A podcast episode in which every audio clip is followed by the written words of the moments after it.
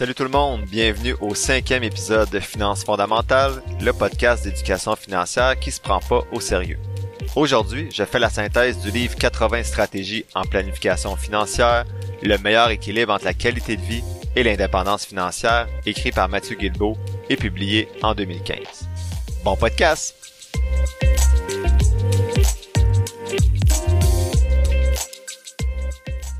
Salut, salut tout le monde! Très content d'être avec vous cette semaine. Avant de commencer la synthèse du livre d'aujourd'hui, je veux juste vous dire que c'est fou les discussions que j'ai eues depuis le premier épisode de ce podcast-là. J'ai reçu des dizaines de courriels, plusieurs discussions sur Messenger avec des amis, des connaissances que je savais même pas qui s'intéressaient aux finances, d'autres qui veulent en jaser parce qu'ils veulent s'y intéresser mais c'est néant, d'autres qui m'ont avoué qu'ils stressaient avec ça présentement, la hausse des taux d'intérêt et tout ça. C'est génial, c'est vraiment l'objectif du podcast, d'éduquer et d'ouvrir un canal de communication sans vendre du miracle ou des promesses à tout le monde. J'ai eu des heures de discussion avec plein de personnes différentes, c'est vraiment cool. Donc merci pour vos retours positifs depuis le dernier épisode aussi. Il y en a qui ont beaucoup apprécié l'épisode 4 qui était moins un peu moins lourd en termes de chiffres, donc c'est super motivant. Un gros merci. Donc, pour la synthèse du livre d'aujourd'hui de Mathieu Guilbeault publié en 2015, son livre s'intitule 80 stratégies en planification financière, le meilleur équilibre entre la qualité de vie et l'indépendance financière. Vous allez voir, il va peut-être avoir un petit peu moins de détails dans ce livre-là parce que j'ai pas élaboré une fiche de lecture rigoureuse lorsque j'ai lu le livre comme certains autres livres parce que bon, premièrement, je pensais pas au podcast comme je l'ai dit dans l'épisode 1, je lisais pour moi et deuxièmement, ben je l'ai lu directement à la bibliothèque euh, avec mes filles. Ben mes filles lisaient pas le, livre avec moi, là, ça les intéresse pas vraiment, mais j'étais à la bibliothèque avec mes filles et je lisais le livre. Donc, je me suis texté à la fin de ma lecture pour retenir c'est quoi les principaux points que je retenais. J'ai pris des photos de certaines pages, donc c'est un petit peu plus mince. Donc, je vais me positionner peut-être un petit peu plus aujourd'hui à travers les différents éléments qui vont être abordés. Je vous présente quand même ce livre-là, même si j'ai un petit peu moins d'informations, parce que je veux respecter l'ordre de mes lectures, comme je l'ai dit, et ça simplifie aussi bien différents concepts, et c'est un livre qui se lit super facilement. Donc, je l'ai lu en un après-midi à la bibliothèque. C'est un livre qui se lit très vite. Il y a deux éléments clés au livre, mais qui sont divisés en cinq points chaque. Les deux éléments clés, c'est les stratégies à adopter. Donc, je vais vous parler de cinq stratégies. Mais c'est également les erreurs à éviter. Je vais vous présenter cinq erreurs communes. Avant de commencer, le format du livre est super intéressant parce qu'il relate en fait la vie de deux sœurs, que l'auteur appelle Vie la vie à fond et à planifier à fond. Donc, vous comprendrez que Vie la vie à fond, ben, elle, elle dépense beaucoup et que à planifier à fond, ben, elle peut à gère mieux ses finances. Ils ont le même revenu, les deux font 70 000 par année, et on accompagne ces deux sœurs-là à chaque chapitre dans leur vie selon leurs choix financiers. Donc à chaque chapitre, il y a un tableau qui montre, ben vie la vie a fait des mauvais choix, a planifié à fond, a fait des bons choix, et on voit qu'après l'ensemble des chapitres, la valeur de l'actif net de chacune des sœurs est vraiment beaucoup est, est très différent. J'ai pas les chiffres précis en tête, mais on voit que c'est à cause de plein de petites décisions à chaque chapitre qu'à la fin de leur vie, ben, il y en a une qui se retrouve avec une retraite dorée et une autre qui est endettée jusqu'au cou. Donc, à travers les chapitres, l'auteur fait ressortir les erreurs les plus communes d'appauvrissement. J'ai ressorti les cinq principales erreurs pour vous.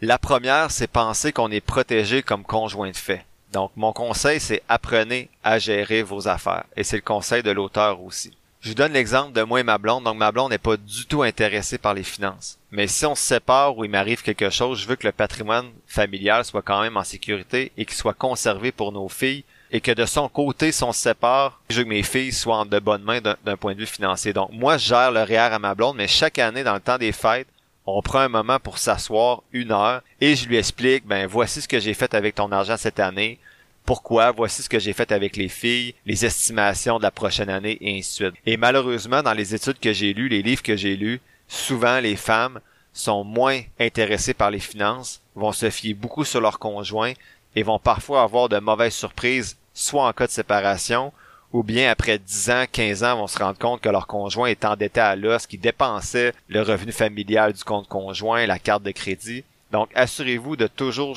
apprendre à gérer vos affaires ou au moins être informé euh, du statut financier de votre couple.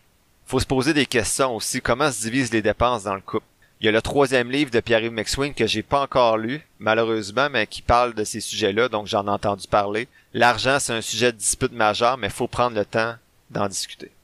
C'est important d'en discuter parce que j'ai des amis qui se sont séparés récemment puis qui ont tout payé pendant 10-15 ans puis que là, ils ont une certaine rancune à cause qu'ils ont fait ça, mais sont également coupables de ça parce que faut que tu sois, faut que tu sois prudent financièrement et toujours conscient des impacts financiers de ce que tu peux faire. C'est pas sexy parler de finances dans un couple, mais c'est tellement important. Personnellement, comment je fonctionne dans mon couple, ben, on on fait ce qu'on peut appeler de l'investissement forcé. Donc, avant, on avait le même salaire. Donc, avant que je devienne professeur, on avait sensiblement le même salaire. Et depuis que je suis devenu professeur à l'Université de Sherbrooke, ben, on a gardé le même rythme de vie. Donc, tout le salaire supplémentaire que je fais, mais je suis capable de le placer dans le régime épargne études de mes filles, ou dans Montréal, ou le CELI, ou dans des projets familiaux. Je suis chanceux, moi, ma blonde, c'est quelqu'un de fier. Elle veut pas se faire vivre par quelqu'un d'autre. Donc, elle est d'accord qu'on paye chacun nos choses. Donc, on vit avec nos salaires qu'on avait il y a peut-être cinq ans, alors qu'on fait plus maintenant et tout ça va dans le patrimoine familial. Je suis conscient que c'est pas une façon de fonctionner qui est meilleure qu'une autre. Tout ce que je veux que vous reteniez dans ce point-là, c'est que c'est important de discuter d'argent dans un couple. La deuxième erreur la plus commune selon l'auteur, c'est une mauvaise allocation des ressources financières de la famille. Donc, une fois que vous avez réussi à épargner, enfin, bravo, mais il y en a certains qui font des mauvais choix. Par exemple, il y en a qui vont investir dans un CELI avec un rendement de 7%, bravo, mais ils vont payer leur dette de carte de crédit, le paiement minimum à chaque mois qui est à 16%.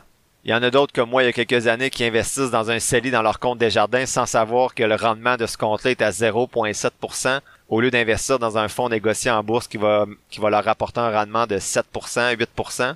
D'autres qui vont investir dans leur CELI au lieu d'investir dans le régime épargne études de leurs enfants alors qu'il y a un 30% de rendement garanti d'autres qui remboursent leur hypothèque quand le taux était à 1,5% Donc, faut faire des choix, mais attention que ces choix-là soient raisonnables. Puis il y en a qui vont mieux dormir en payant leur dette, même si la dette est à 1,5% puis c'est bien correct.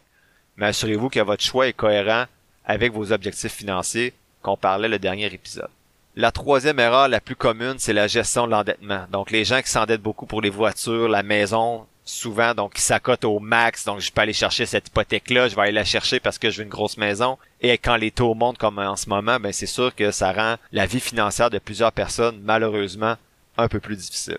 Il y a un auteur qui avait mentionné qu'il n'y aurait plus de problème d'endettement si l'actif net de tout le monde, et je parle pas du revenu, là, pas à cause que tu fais 100 000 dollars par année, que c'est écrit 100 000 dollars dans ton front. Non, ton actif net, ce que tu as réellement de côté, si c'était écrit dans ton front, il y aurait plus de problème d'endettement selon l'auteur parce que les gens arrêteraient d'essayer d'impressionner les autres personnes.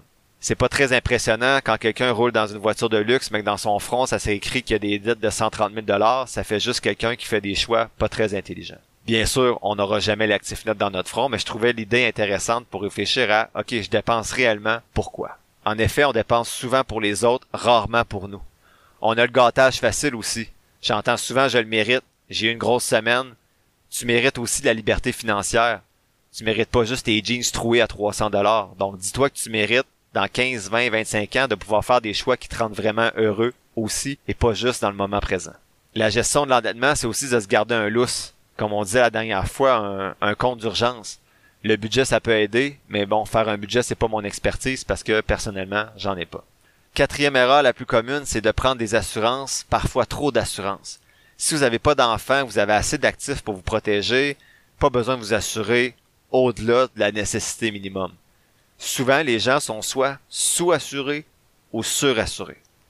Personnellement, je prends toujours l'assurance minimum pour se démerder s'il arrive vraiment de quoi une urgence ou un dégât, exemple, dans la maison, c'est sûr que ma maison est assurée. Mais en même temps, moi, je suis chanceux, j'ai un bon coussin avec mon travail, invalidité, maladie et tout. Donc, ça dépend de chacun, mais attention, le message de l'auteur, c'est de pas prendre trop ou pas assez d'assurance. Rappelez-vous que c'est rarement nous qui fait de l'argent avec les compagnies d'assurance. La dernière erreur, la plus commune mentionnée par l'auteur, c'est de spéculer avec ses placements lorsqu'on spécule en bourse, les rendements sont faibles à long terme parce qu'on fait des choix émotionnels.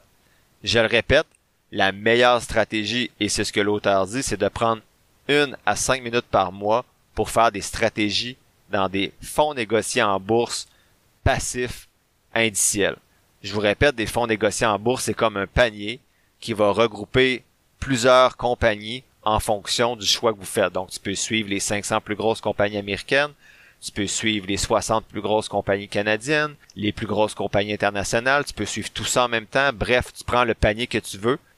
Commencez à sélectionner les actions individuel, c'est jouer avec le feu, surtout si vous vous fiez aux voisins ou à un gars de podcast no name qui vous dit de sélectionner différentes actions.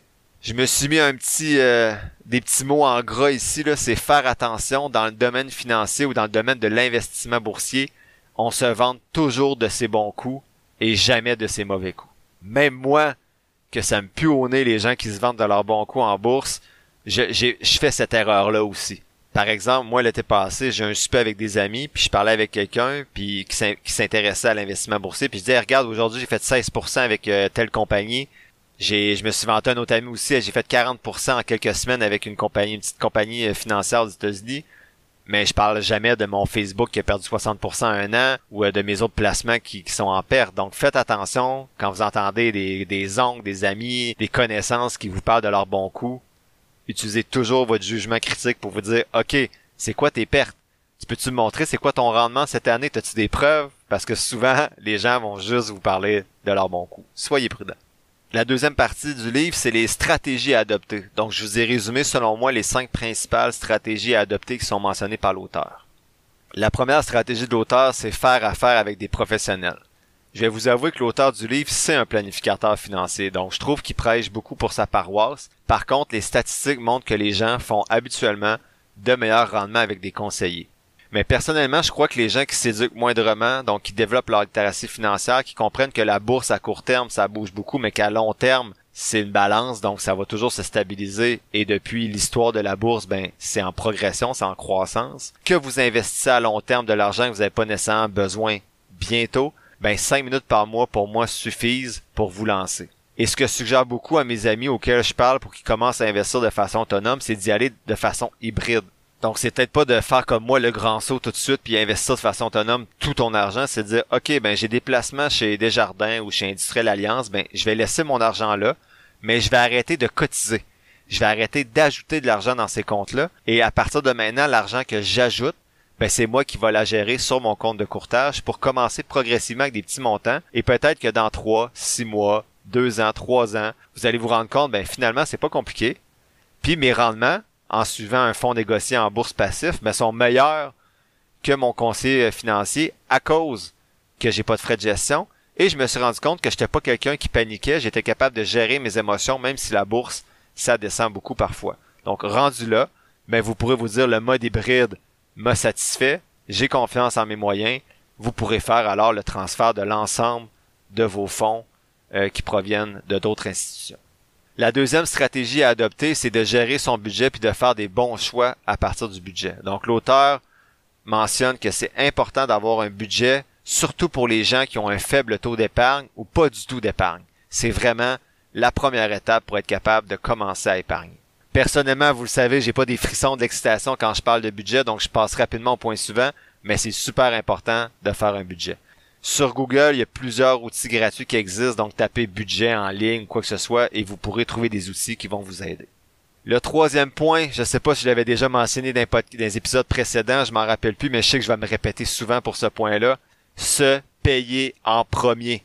C'est le meilleur conseil à retenir et c'est celui qui va revenir le plus souvent à partir de votre budget, déterminez le montant que vous êtes capable de mettre de côté par mois tout en vivant un mode de vie qui vous satisfait, mais en ayant un taux d'épargne intéressant aussi. Faites un virement automatique. Donc, si dans votre budget, vous dites, ben, je suis capable de mettre 125 dollars par mois de côté, mais ce 125 dollars par mois-là, il doit partir automatiquement dans votre compte de banque. Donc, si c'était deux payes, euh, je fais le calcul rapide, mettons 80, 85 dollars euh, eh mon dieu, c'est pas ça du tout.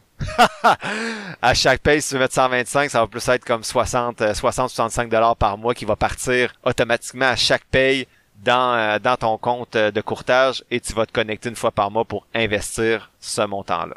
Ça peut même, avec certaines plateformes de courtage, être investi automatiquement à chaque mois. Tu n'as même pas besoin de te connecter à ton compte.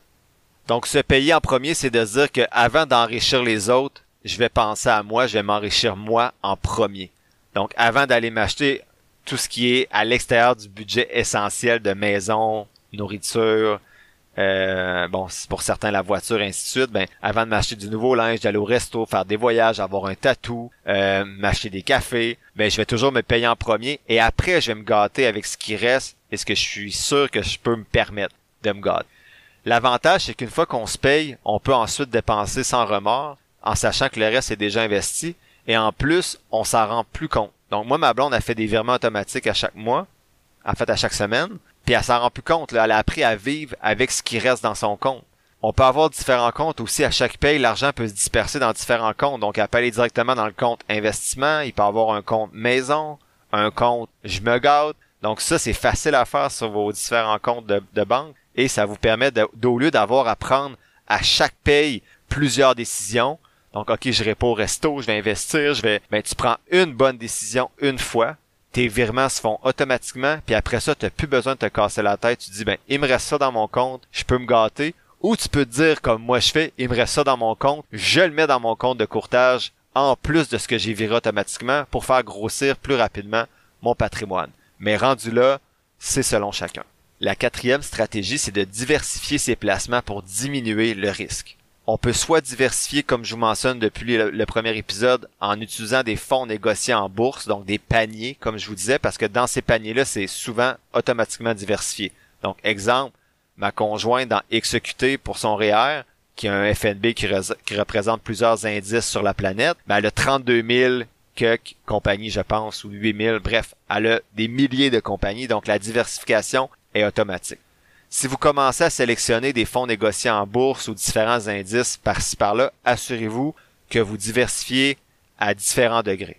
Ce que je veux dire par là, c'est allez pas dans un FNB par exemple 100% canadien. Le Canada représente 3% du marché boursier mondial. Donc si vous prenez un FNB seulement canadien, mais sachez que oui, vous êtes diversifié en termes de compagnie, mais pas en termes de, de répartition géographique, on pourrait dire. Vous pouvez également diversifier vos types de placements, donc avoir des actions, mais également peut-être des obligations, des placements privés. Donc bien sûr, on pourra en discuter un peu plus tard dans le podcast, mais je suggère, si vous êtes dans la trentaine comme moi, d'être 100% dans des actions. On peut diversifier au niveau du secteur aussi, mais là ça commence à être un petit peu plus avancé, donc assurez-vous que vous n'êtes pas juste dans la technologie ou juste dans l'énergie, l'essence et ainsi de suite. Dans le huitième épisode, dans le mois de janvier, je devrais faire mon bilan annuel, donc un bilan trimestriel, mais ça va être un bilan annuel parce qu'on va être en janvier. Donc, vous pourrez voir un peu plus précisément comment moi, ma répartition est faite dans mes différents comptes de courtage. Enfin, la dernière stratégie, c'est d'utiliser la fiscalité, d'aller chercher les incitatifs gouvernementaux. On a parlé dans le dernier épisode avec euh, le livre de Pierre-Yves notamment avec les allocations qui allaient dans l'arrière, qui allaient dans le régime épargne-études, puis on créait de l'argent à partir de rien, de l'argent gratuit. Donc, l'auteur ici parle de paradis fiscaux. Il répète encore le régime épargne-études qui est le meilleur compte enregistré à remplir. Puis c'est drôle parce que justement hier soir, il y, a un, il de mes chums qui est venu pour jaser d'autres choses, mais finalement on a jasé trois heures de finances, puis on a regardé ses comptes et tout, mais il disait qu'il avait entendu dans un podcast ou dans, il avait lu dans un livre que comme parent, si tu remplis le régime épargne-études de tes enfants, ben juste avec ça, tu fait un bon boulot d'un point de vue financier. Tu, sais, tu peux dire, ben d'un point de vue financier, j'ai la tête haute, mes enfants partent avec euh, une bonne tape dans, dans le dos là pour commencer. De plus, l'auteur mentionne qu'avec un, compte régime épargne études enregistré, si votre salaire est bas, donc si vos revenus sont faibles, juste le fait d'ouvrir le compte sans mettre un dollar dedans, ben vous obtenez déjà de l'argent. J'ai pas le montant exact, mais je pense que le gouvernement vous donne un certain montant automatiquement et vous obtenez ensuite ce 30%-là assuré. Ceux qui veulent en savoir plus sur le régime épargne études enregistré, je vous suggère le balado, le planif qui est faite par Fabien Major, un planificateur financier. C'est un excellent podcast et surtout l'épisode de la saison 8 qui a été publié le 29 septembre porte uniquement sur le régime épargne études. C'est plus de 30 minutes et c'est super intéressant. Il va de fond en comble dans ce qu'il y a à dire sur le régime épargne études. Moi, j'ai appris plein de choses. Donc, si ça vous intéresse, je vous suggère cet épisode-là. Je sais pas si d'un point de vue stratégie marketing, c'est bon que je réfère d'autres podcasts comme ça, mais je peux pas mentir que ce podcast-là est super intéressant et surtout cet épisode-là. Et vous savez que de toute façon, moi, j'ai rien à vous vendre. Je suis vraiment là juste pour partager mes connaissances. Donc, tant mieux si vous n'apprenez plus ailleurs. En conclusion, c'est un livre qui est très facile à lire. Il y a des, exemples clairs, faciles à comprendre. C'est intéressant de voir les deux extrêmes avec les sœurs aussi, puis ça passe bien le message de dire que des fois, il y a des petites dépenses qui peuvent faire des grosses différences à long terme. Je vous le suggère aussi parce que le vocabulaire et le contexte québécois la rend très accessible. Je l'ai dévoré en moins de deux heures. Donc, je vous recommande fortement. L'épisode tire à sa fin. Je vous remercie d'avoir écouté ce cinquième épisode de Finances fondamentales. En résumé, il faut faire attention à cinq erreurs communes, soit la gestion des finances dans le couple, la mauvaise allocation de votre argent par rapport aux dettes aux différents comptes enregistrés, faire attention de ne pas trop s'endetter, d'être surassuré ou sous-assuré, et de spéculer en bourse. Sinon, pour les conseils, l'auteur suggère bien sûr de faire affaire avec un professionnel parce que c'est un professionnel, mais j'ai nuancé un petit peu ça. Sinon, il suggère aussi de budgéter, de se payer en premier, de diversifier ses placements et de profiter de la fiscalité avantageuse au Québec. Dans le prochain épisode, je vais faire la synthèse du livre 99 trucs pour s'enrichir, mieux consommer, mieux épargner de Frédéric Alali. Ceux qui sont intéressés, je vais partager cette semaine sur la page Facebook de Finances fondamentales un tableau synthèse de trois compagnies que j'ai analysées cette semaine en bourse avec mon outil, soit InMode, INMD, Innoviva, INVA et Moelis et compagnie, MC. Si vous avez apprécié l'épisode d'aujourd'hui, je vous invite à vous abonner au podcast et à la page Facebook de Finances fondamentales et à me laisser un avis positif si vous le souhaitez. Vous pouvez également partager l'épisode avec des gens de votre entourage qui pourraient être intéressés. Enfin, vous pouvez toujours m'écrire à finances fondamentales à commercialgmail.com ou sur la page Facebook de Finances fondamentales pour vos questions ou vos demandes spéciales pour les épisodes qui vont suivre. N'oubliez pas que je suis pas un expert ou un gourou de la finance, juste un gars qui tripe un peu trop et qui partage ce qu'il apprend avec vous. Ne prenez pas ce que je dis pour du cash et développez toujours votre propre littératie financière. Sur ce, merci encore pour votre écoute et on se dit à la semaine prochaine pour le sixième épisode de Finances fondamentales.